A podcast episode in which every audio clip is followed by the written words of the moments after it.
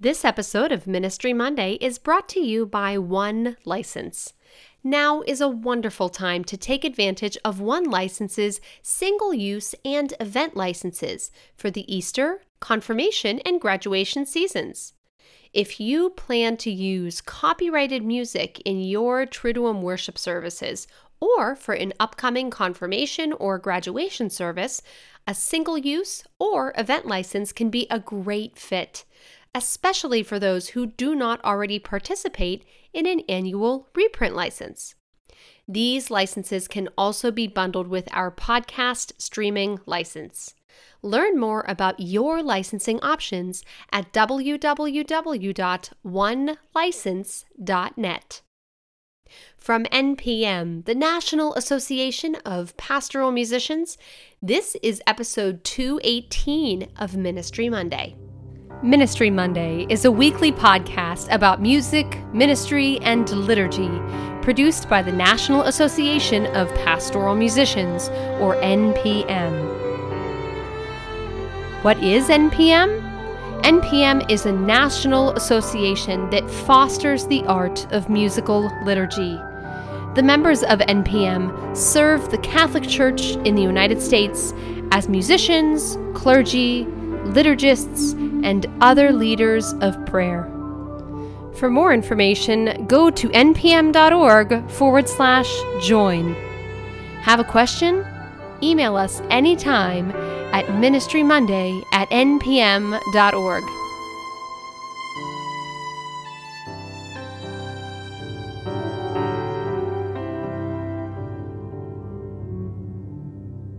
Hello and welcome to Ministry Monday. I am your host, Amanda Bruce.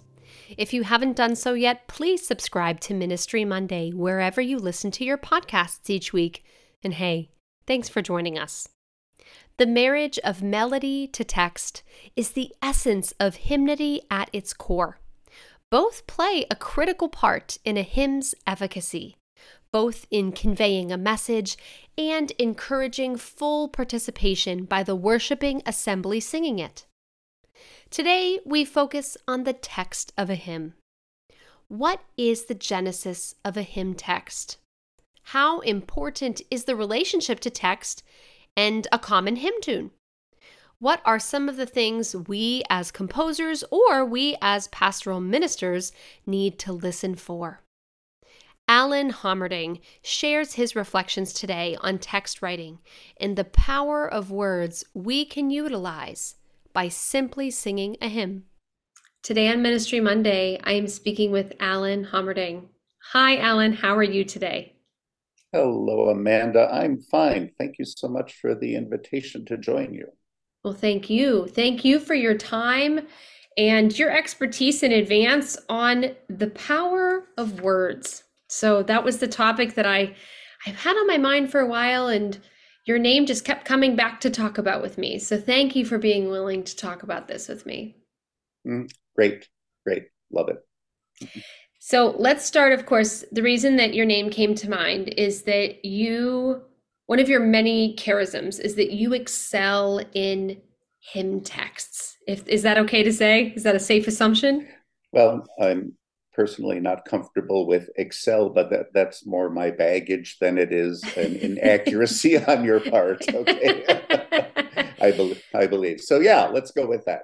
Okay. Yeah. So I mean, you one of the things that I have always admired about your work is that you have a depth of knowledge and a depth of hymn text that you have written to adapt to hymns themselves. And so I want to talk a little bit about the power of that relationship today that I believe makes for a nuanced and complex but powerful hymnody in our faith and in our singing relationship as a church. So I'd like to start with just a simple question, but it's not simple, but I think it's a great place to start is, what do you believe is the relationship between melody and text?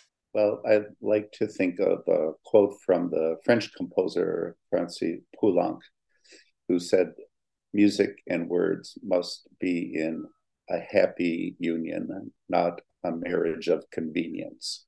So I guess my aspiration is always to be seeking that happy union, not merely we have the right number of syllables and we have the right number of note heads, let's go.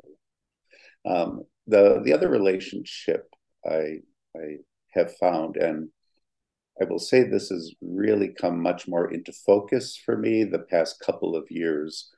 I read a book called Hermeneutics of Hymnody, and I don't think it's going to be made into a movie, so you probably will need to read it if you're really interested. But Scotty Gray, the author, spends a whole chapter on the sound of words. So words have their own sonics before they are ever set to music. Now, I always said that I prefer when other composers, I do write music, but when it comes to my hymn texts, I prefer other composers to write tunes for them, because I enjoy hearing what music somebody else finds in them. But I've become increasingly convinced that as an author, it's my duty to be aware of the sonics of the words I have written, and that those words have their own music before they are paired with music or before somebody writes music for them. Or in the very, very rare instance where, I mean, I've had a couple composers send me a tune and say, I thought I could write a text for this, but I haven't been able to. Do you want to take a try? And, you know, I've done that a couple times, but, you know, usually I really try to listen for the music that's in the words prior to their relationship with actual music notation. And so if the sonics of the words are strong, and then it's paired with a strong hymn tune or somebody crafts a strong new melody, then we have, you know, strength on strength to go there. And that to me is really the ultimate goal that we're looking for when we pair up words and music. What constitutes that strength in the word and that sonic strength that you're going after? Yeah. Well, I'll just let you know that right now I am flashing back to the first day of first semester preaching when I was in seminary. And the professor said, there are three rules for good preaching. You know, and we all started writing in our notebooks. In the olden days, that's what we did. We all wrote in our notebooks, three rules for good preaching. And then she said, unfortunately, nobody knows what they are. So the question you asked is landing us right in the middle of that usually elusive area between the craft and the art. So what constitutes good sonics? I will always say that the ear is the final judge of that. And so when I work with new authors or even veteran authors, I'll say, I just tell them to make sure that the words get out in the air, because that's where they're going to live eventually. So even if you just sing your new text on a single note, you'll find things that might trip up somebody in the assembly. You know, so is it, this just came up in a text I'm working on about Saint Benedict. And it was like, should it be each saint or all saints? So to go from that double L of all to the S of saints is a little less clumsy in the mouth than each saint. Of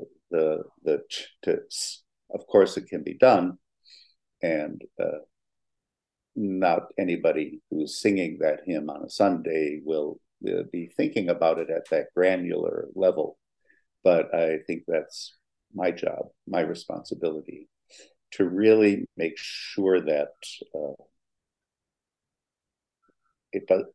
these words don't have their final home on the page.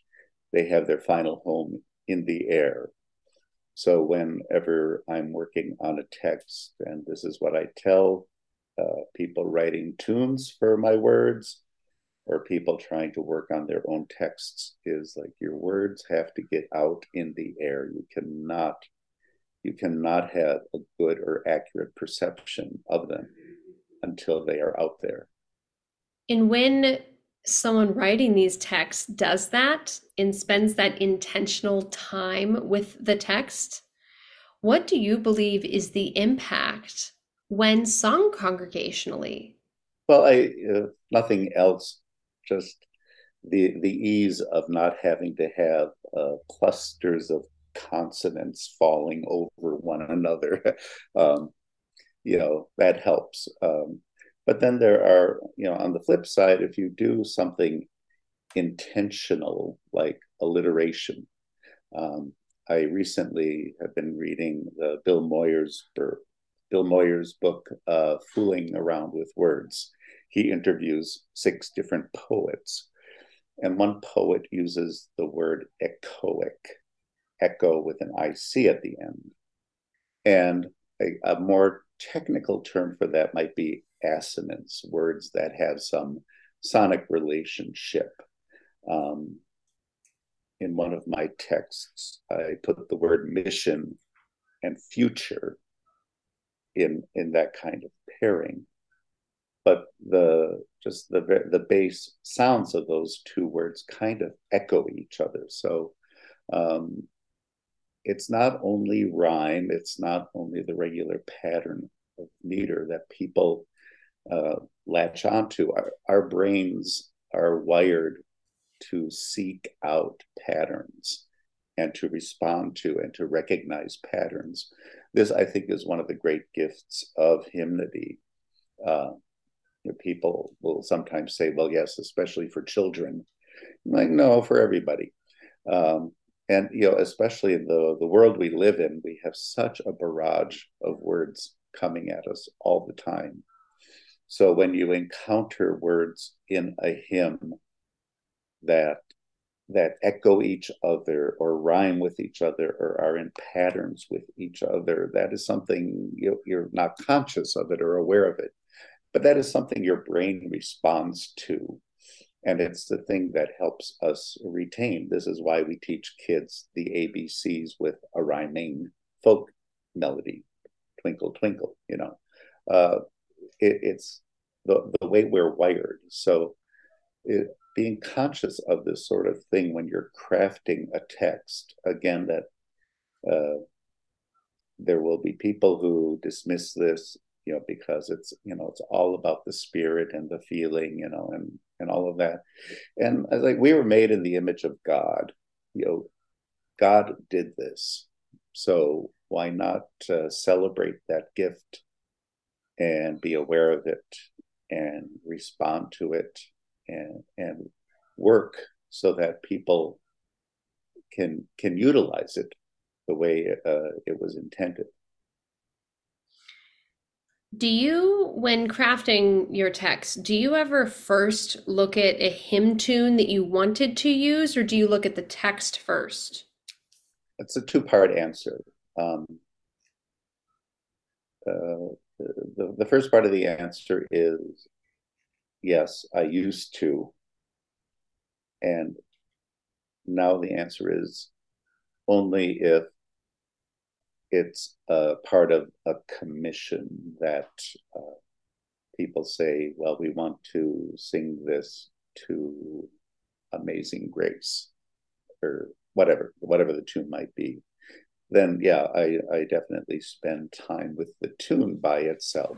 And I won't put the sonics of any words with it. I will just, ooh, ooh, ooh. I might play it on my flute, I might line it out on the keyboard in a very high register and a very low register to sort of explore it and get to know it a little bit better. So yeah, I do take that into consideration if I am writing a text for an existing tune.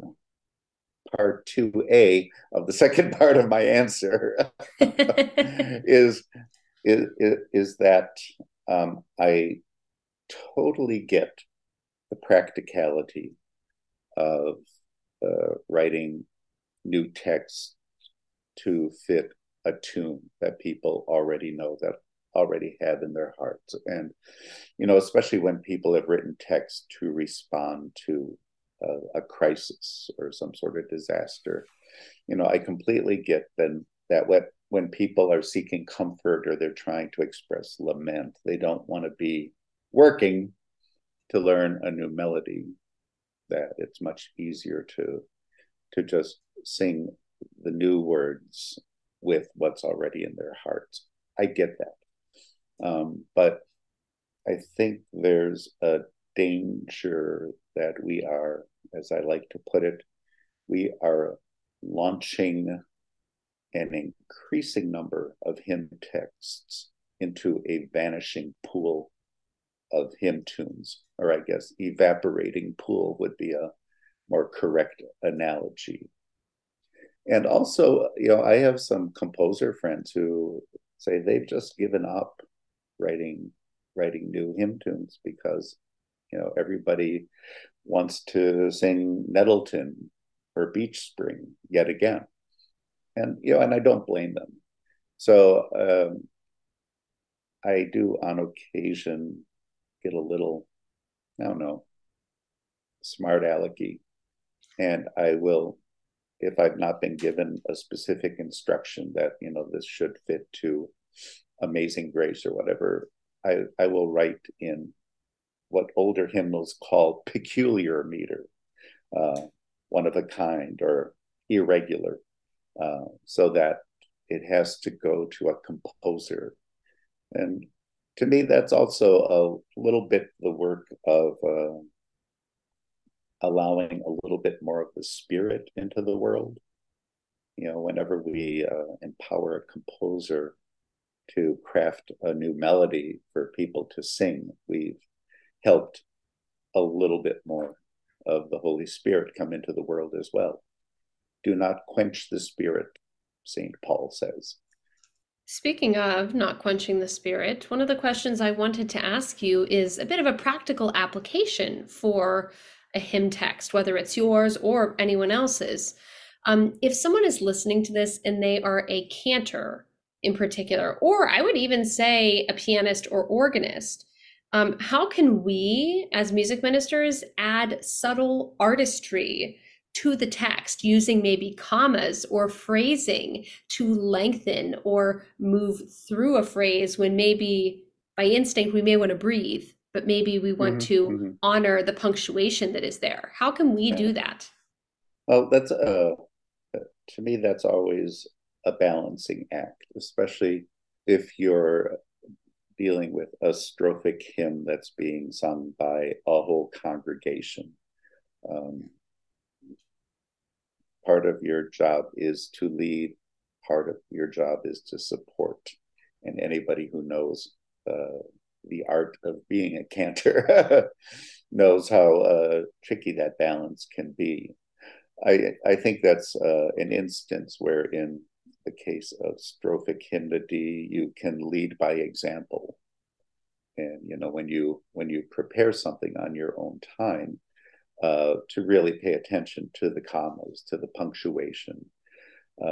Some places, especially texts that are with folk melodies, don't always, and again, particularly the interior verses sometimes will be the place where the not quite 100% comfortable alignment is. So, you know, to spend some time with that and, you know, look for the word stresses and not not always put the word stress on the, you know, where the melody is. That's in hymnody, that's a leading by example thing. And I also think that if you're doing responsorial psalmody or, you know, verses for a communion processional song, if you're doing it with that kind of care, again, you are leading by example.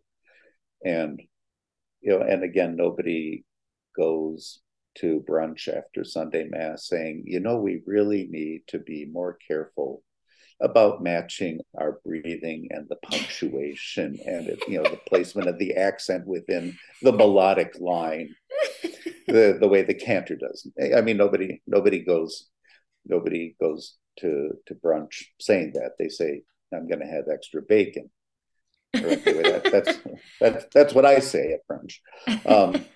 You know, but I think that's a much more subtle leading by example thing. That this is when you are singing God's praise with care. This is how you do it. When it comes to hymn texts, and I'll just say lately, what inspires you as you write hymn texts? I just have to, I'll start with my confession that my kind of jokey answer to that is don't discount the possibility that a commission and a stipend can't be inspiring. So, you know, now that we have that out of the way, you know, inspiration comes from many, many places. My most frequent place of inspiration comes from when I learn of or perceive or see a catechetical need. I said this about myself, written this about myself a number of times. As a hymn writer or a text writer, I'm mostly a catechist with a rhyming dictionary. You know, there are other people who are far more poetic. There are other people who rhyme way better than I do. It's not my gift. Which is why I know all the best websites for rhyming. But, you know, other people are just really, really terrific in being that essential voice of prophetic witness and calling us to mercy and justice.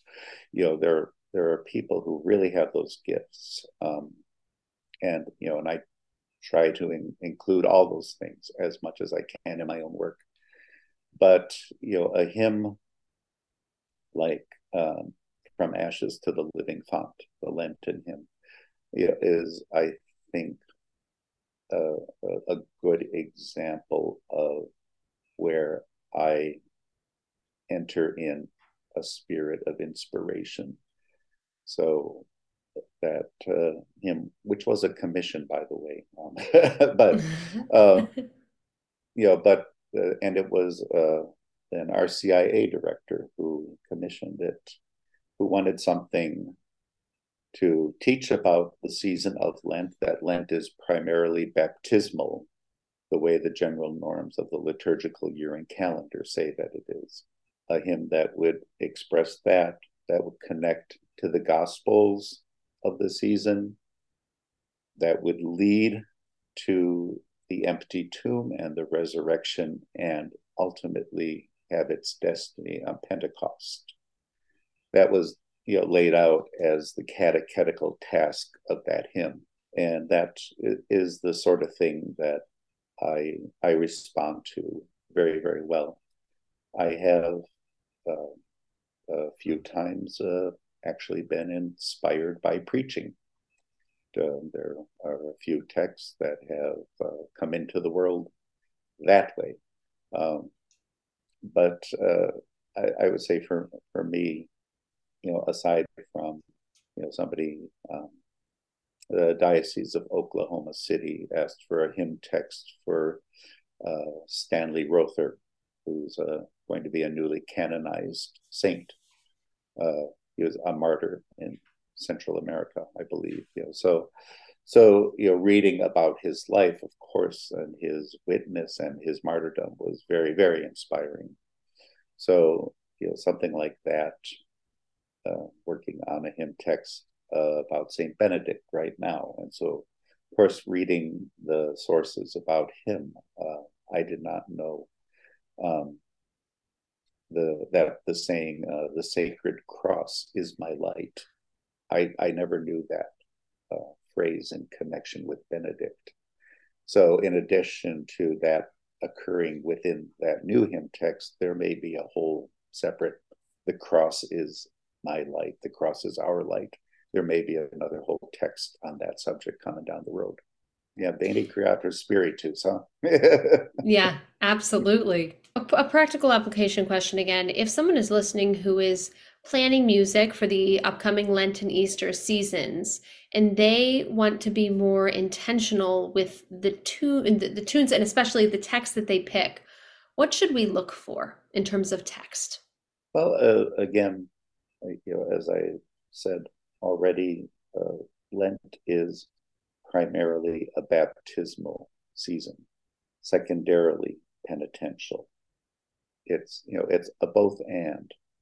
But the texts that have anything to do with our baptismal call, that vocation, of course not ones that have an alleluia in them, but to look for those things. And we are in year A. We are, yes. Yeah, we are. I'm sorry, when you're a liturgical products editor, you're sometimes living in a different liturgical year and working in a different liturgical year, and sometimes in two different liturgical years at once. So we are in year A.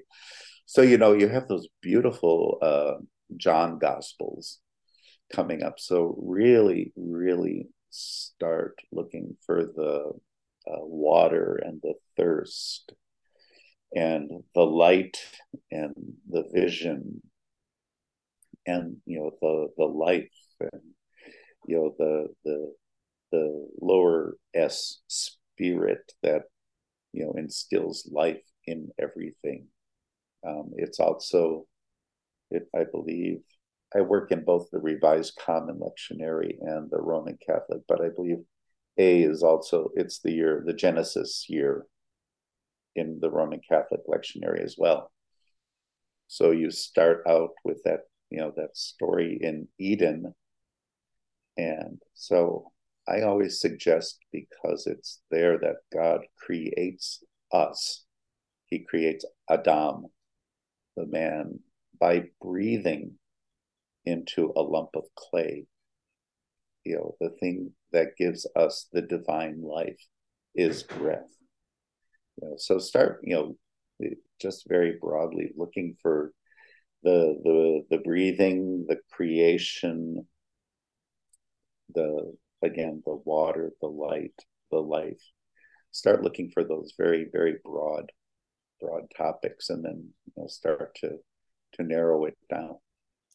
My last question that I have for you actually looks a little bit past that and a little bit further, because you are scheduled to present at NPM's convention this summer. Mm-hmm. I hope that's not a surprise whenever I say that. No, it's not a surprise. So, although, in terms of missed opportunity, I just really should have done mine. What? Yeah. I'm aware of it. Yeah. Good. So you're scheduled to present a session called Singing the Saints with J. Michael Thompson. Can you briefly give us an idea of what that will be about and what we can expect? Well, to be 100% honest, J. Michael Thompson is really the guy on this. He wrote the compendium of hymn for every saint on the United States Roman Rite calendar. I've done some of my own writing of saint hymns, one for the martyr Stanley Rother, one in process now for Saint Benedict. I've done some of that as well. I think I will be there as much to talk about my work as the editor on his Saints collection as much as anything else, and some considerations, like when we were working on the text for Maria Goretti, whose story has traditionally been told, how she valiantly resisted her Roman attackers who, wanted to rob her of her purity and all of this. And some of the writing around Maria Goretti sounds a little bit to contemporary ears like victim blaming, that there was nothing wrong. I think it was Roman soldiers. My apologies if I don't have the hagiography correct. So there was almost a sense of victim blaming in some of the Maria Goretti sources.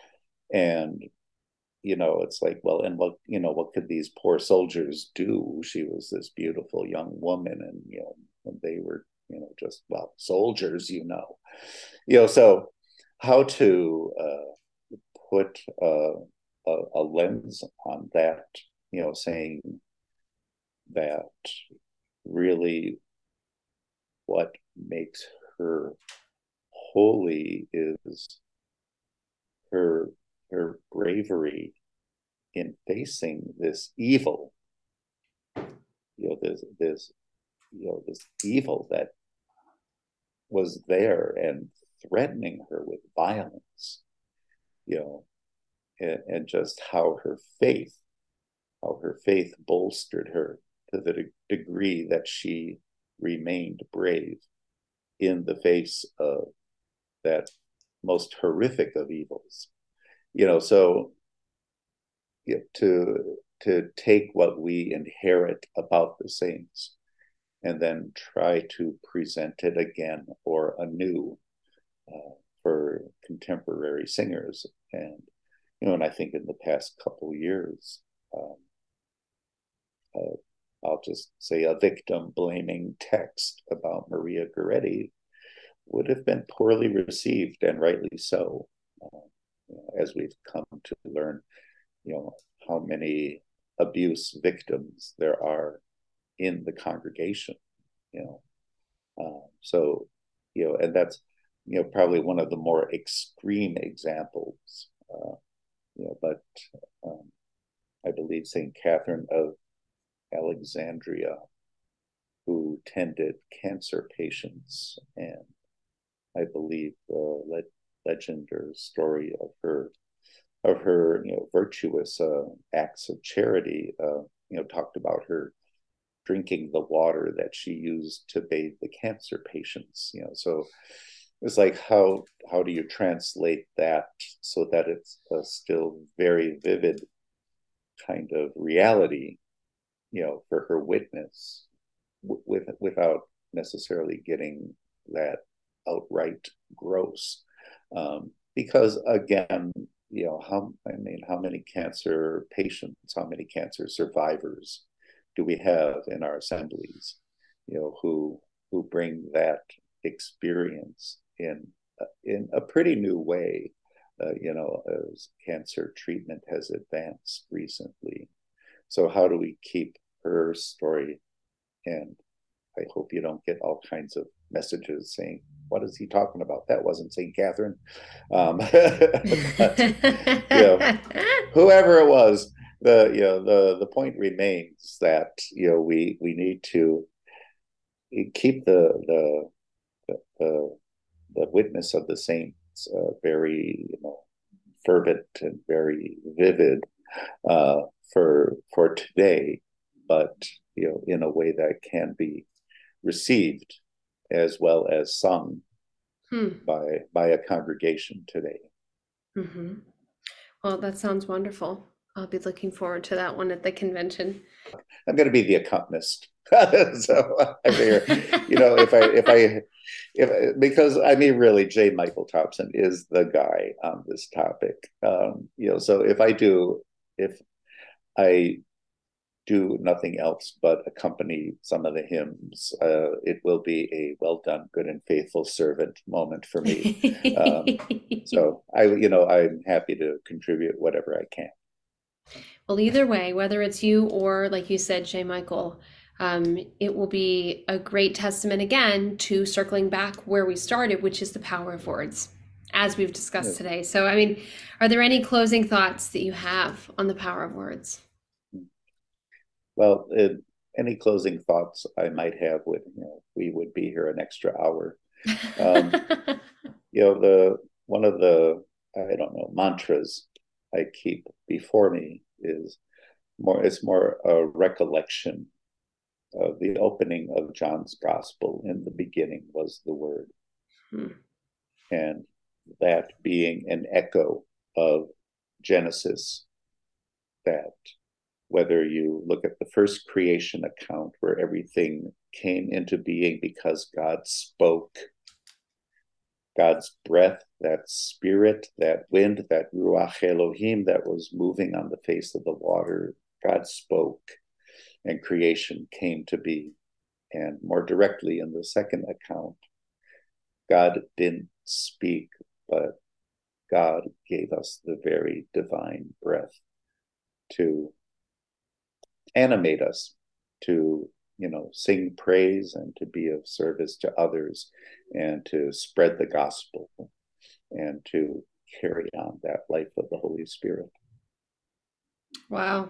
Well, I think put a stamp on that. I think that's a perfect way to end. I thank you so much for your time today, Alan. Well, completely my pleasure. Even from myself, from my perspective, I will definitely be opening my hymnal a little bit differently this weekend. So thank you. Well, then my work here is done.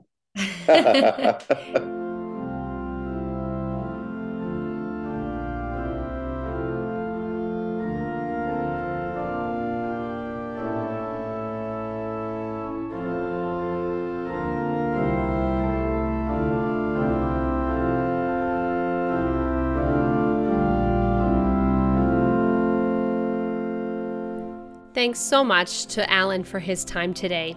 For more information on this episode, as well as the video version of this podcast, check out the show notes of this episode at ministrymonday.org. The recording of Lord Who Throughout These 40 Days was produced by Oregon Catholic Press, and the theme music for this episode was produced by Aaron Schaus. Today's episode of Ministry Monday was produced by me, Amanda Bruce. That's it for today. With the Spirit's gifts empowering us for the work of ministry, thanks for listening. Have a great week, have a blessed Holy Week, and we'll see you back here on Ministry Monday.